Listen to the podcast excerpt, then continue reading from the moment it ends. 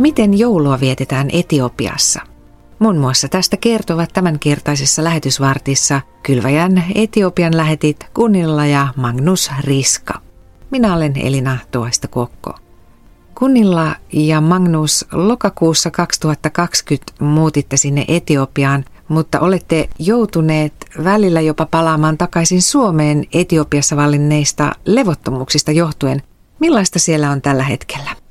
Turvallisuustilanne Etiopiassa vaihtelee aika paljon, että periaatteessa myös pohjoisessa on jonkun verran rauhoittunut. Sieltä on ehkä aika vaikeaa, ainakin meille, kun me ei ymmärretä radiouutisista tarpeeksi, eikä niitä kuunnella sen tähden, niin on tarkkaan ottaen hirveän vaikeaa tietää, mitä oikeastaan tapahtuu, mutta periaatteessa on rauhoittunut. Mutta kun tämä on niin iso maa, niin täällä on vähän silleen, että koko ajan tapahtuu joka viikko melkein jotain jossain nurkassa, että kyllä me ollaan kuultu tällaisista, esimerkiksi viime kuukausina on ollut kidnappauksia ja tällaista, että se tietysti pitää piirteänä, jos joutuu siirtymään autolla, että esimerkiksi viime aikoina, kun me ajettiin moottoritiellä, niin pidettiin huolta siitä, että meillä oli auto koko ajan edessä. Jos on muutama auto matkalla ja bussi on melkein vielä parempi, niin on turvallisempi ajaa.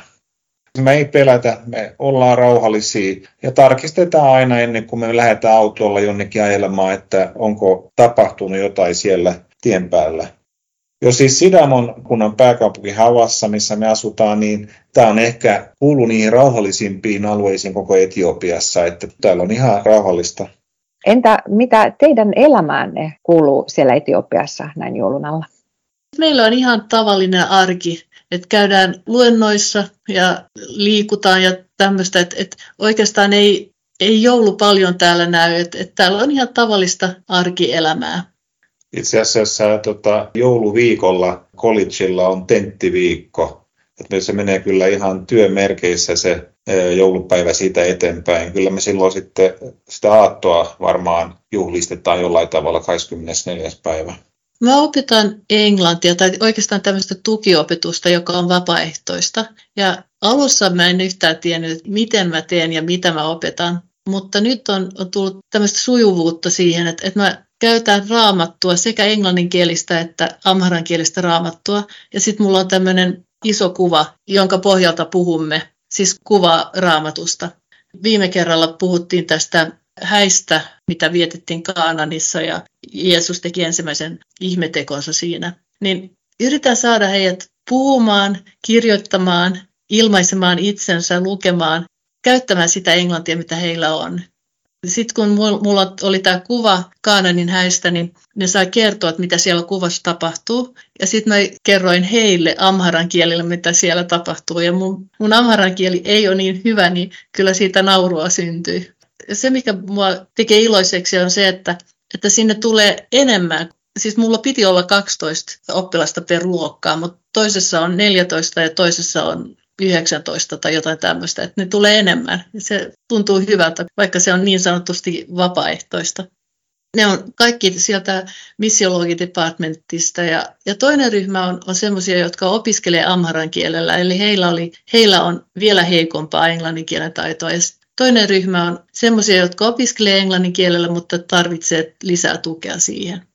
Mä olin viime viikolla kuuntelemassa yhtä tuntia alusta ja mä olin ihan ylpeä. Se oli ihan, tuntui kivalta ja ne kuunteli hyvin. Vaikutti siltä, että kun niillä on löytänyt tyylinsä. Näinä vuosina mä oon opettanut psalmeja, Jesajan kirjaa ja sitten pentateukia nyt viimeksi. Me ollaan molemmat valmistettu meidän opetusmateriaalia itse. Nämä 3 luentosarjaa mä oon pystynyt täällä painattamaan, niin niillä on saanut vähän lisää kopioita tuonne kirjastoon, että ne vois käyttää niitä halutessaan jatkossa. Sitten mä oon myös opettanut Raamatun hebrean alkeita ja myös kirjoittanut heille sellaisen alkeiskieliopin, josta mä toivon, että heillä olisi hyötyä jatkossa. Mulla itse asiassa tämän haastattelun jälkeen mulla on taas hebrean tunti tulossa ja on ollut ihan mielenkiintoista opettaa Raamatun hebreaa. Nyt kun katsotte taaksepäin Etiopiassa viettämienne vuosia, niin mikä on ollut kaikkein mielenpainuvinta? On ollut mielenkiintoista ja jännittävää, että ollaan päästy 2 otteeseen opettamaan Mekan Jeesus-kirkon lähetyskursseilla. Ensimmäisen kerran alkukesästä 22 ja nyt viimeksi syksyllä 23, että silloin ensimmäisellä kerralla oli vain 7 opiskelijaa, nyt niitä oli yli 25, että se on ollut meille molemmille hyvin motivoivaa ja että meitä on pyydetty sinne. Se, mitä meitä on monta kertaa ilahduttanut, kun juostaan tuolla kuntoilla aamuisin lähdetään, niin ihmiset on hyvin ystävällisiä ja hymyilevät ja huutavat silleen niin kuin iloisesti, rohkaisevasti jotain, että me varmaan sitten ihmetellään, kun tullaan Suomeen, että kukaan ei sano mitään. Mikä on ollut niin kuin hienoa täällä on just tämä, mikä Magnus sanoi, ihmisten ystävällisyys. Ja sitten toinen juttu, että tämä on aika paljon rennompi meininki kuin mitä Suomessa on. Asiat menee, jos ne menee, tai sitten ne menee toisella tavalla, mutta ei tarvitse stressaantua siitä, että ei mene niin kuin on suunnitellut. Toisaalta tämä on kyllä ollut koulu kärsivällisyydessä ja luottamuksessa, niin kuin luottamus siihen, että Jumalalla on kaikki kädessään, että hän pitää meistä huolta. Se, mikä on todella hienoa, kun käydään sunnuntaisin kirkossa, niin kirkko on täynnä ihmisiä, nuoria ihmisiä, jotka ylistävät, jotka ovat rukouksessa mukana, niin sen kyllä tulen kaipaamaan, kun tulen Suomeen, että siellä on paljon hiljaisempi nämä Jumalan palvelukset, vähemmän ihmisiä ja hiljaisempia ihmisiä, mitä täällä on. Nyt kun teillä on takananne useamman vuoden kokemus lähetteinä toimimisesta, niin miten haluaisitte rohkaista heitä, jotka ehkä vasta miettivät lähetystyöhön lähtemistä? Mielestäni se alkaa ja päättyy rukoukseen, että Jeesushan haluaa, että me olisimme hänen tahdossaan ja haluaa näyttää meille hyvän tahtonsa. Ja hän pystyy sen meille ilmaisemaan. Yksi sellainen hyvin helppo ja tärkeä rukous meille oli, tai on vieläkin, että Herra avaa tai sulje ovi tuohon tai tuohon suuntaan. Ja sitten saa, kun se ovi on auki jossain, niin sitten saa luottavaisesti, rohkeasti mennä siitä sisälle. Että jos se lähetyskärpänen on purassu, niin sitten vaan rukoilla eteenpäin, että Herra, näytä tiesi meille. Minä taas vastasin samalla tavalla, ja jos Jumala kutsuu, niin lähde luottavaisin mielin. Toisaalta emme voi taata, että ei tulisi vaikeuksia matkan varrella, vaikka Jumala on kutsunut. Ehkäpä on jopa todennäköistä, että tulee jotain jossain vaiheessa, jotain mutkia matkaan. Se on ihan varma, että Jumala on mukana siinä, hän on sun kanssasi ja hän on luvannut sen. Alleviivaisen sen, että se ei ole kysymys siitä, että jos tulee vaikeuksia, vaan että missä vaiheessa, koska ne tulee. Se, mitä mä oon täällä huomannut ja myös opettanut tunneilla, että kun ollaan keskusteltu, että Herra johdattaa meidät välillä sellaisiin tilanteisiin, että meidän on kerta kaikkiaan pakko polvistua ja pyytää apua, miten tästä eteenpäin. Ei ihminen halua itse sellaiseen vaikeaan tilanteeseen, mutta meitä johdatetaan sillä tavalla, laittaisimme taas uudestaan ja uudestaan elämämme hänen käsiin, ja että oppisimme ja uskaltaisimme uskoa siihen johdatukseen. Mulle on ollut tärkeää pyytää hänen suojansa, että hän suojaisi meitä. Me emme tiedä, mitä on tulossa. Me emme tiedä, mitkä vaaroja on ympärillämme, mutta tiedämme, että hän on meidän turvamme ja hän suojaa meitä. Että hänen verensä suojaan joka päivä. Koulu on tosiaan kohta jo ovella. Miten Etiopiassa valmistaudutaan joulun viettoon? Meidän ympärillä ei kyllä näy yhtään, että joulu olisi tulossa. Ja sitä paitsi joulu on vähän myöhemmin Etiopiassa, vasta 6. tai 7. tammikuuta. Ja silloin syödään herkkua, dorovottia eli kanapataa. Se on se paras, mikä voi tarjota. Ja injeraa. Ja injeraa, joo, se leipä. Se ei ole mitenkään iso juhla heille, niin iso kuin meille. Täällä ei ole sitä hössytystä. Esimerkiksi Jeesuksen kastejuhla muutama viikko joulun jälkeen on suurin juhla. Silloin huomaa myös katukuvassa. Kyllä ne viettävät kirkossa, mutta ei ole sillä tavalla, että valmistaudutaan siinä viikkotolkulla. Ja täällä on eri tavalla. Gunilla ja Magnus, ensi vuoden puolella olette tosiaan palaamassa Suomeen ja tämä on teidän viimeinen joulu siellä Etiopiassa. Millaisin miettein suuntaatte joulun viettoon? Tämä on viimeinen joulu, niin kyllähän me ollaan tietyllä tavalla jo suuntautumassa Suomeen, vaikka meillä on aika paljonkin tehtäviä vielä. Ja ihan mielekästä aikaa on ollut ja ihan myös iloisella mielellä palaamme Suomeen. Se, mitä nyt on varmaan ehkä tärkeimpiä asioita nyt tänä jouluna on myös, että saataisiin WhatsAppin kautta keskustella lapsien kanssa. Rukoile, jotta Jumalan valtakunta leviäisi. Kiitos Jeesus siitä, että riippumatta ollaanko me Etiopiassa tai Suomessa tai jossain muussa maassa, niin sä oot siellä, kun kutsumme sinut paikalle. Joskus sä oot myös monissa paikoissa, minne sinua ei edes kutsuta. Ja kiitos siitä, että sä saat koskettaa meitä kaikkia, ehkä yllättää myös sellaisia tänä jouluna, jotka ei ole sinua sinne kutsunut.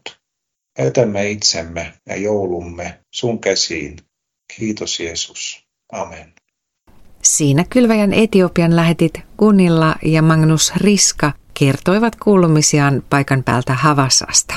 Tilaan lähettien kirje, niin saat ajankohtaisia uutisia säännöllisesti suoraan sähköpostiisi. Ja samalla voit tilata 4 kertaa vuodessa ilmestyvän maksuttoman Kylväjä-lehden. Lisätietoa löydät kotisivuiltamme osoitteesta kylvaja.fi.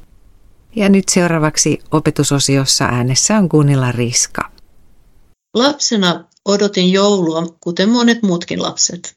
Muistan, että joskus aloin pettymään jouluun, ehkä noin 10 vuoden ikäisenä.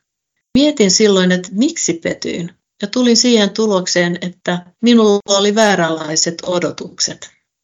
18-vuotiaana tulin uskoon ja koko elämäni muuttui.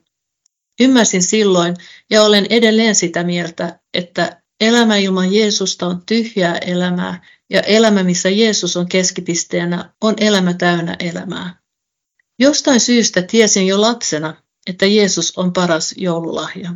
En tiedä, mistä olin saanut semmoisen ajatuksen tai käsityksen.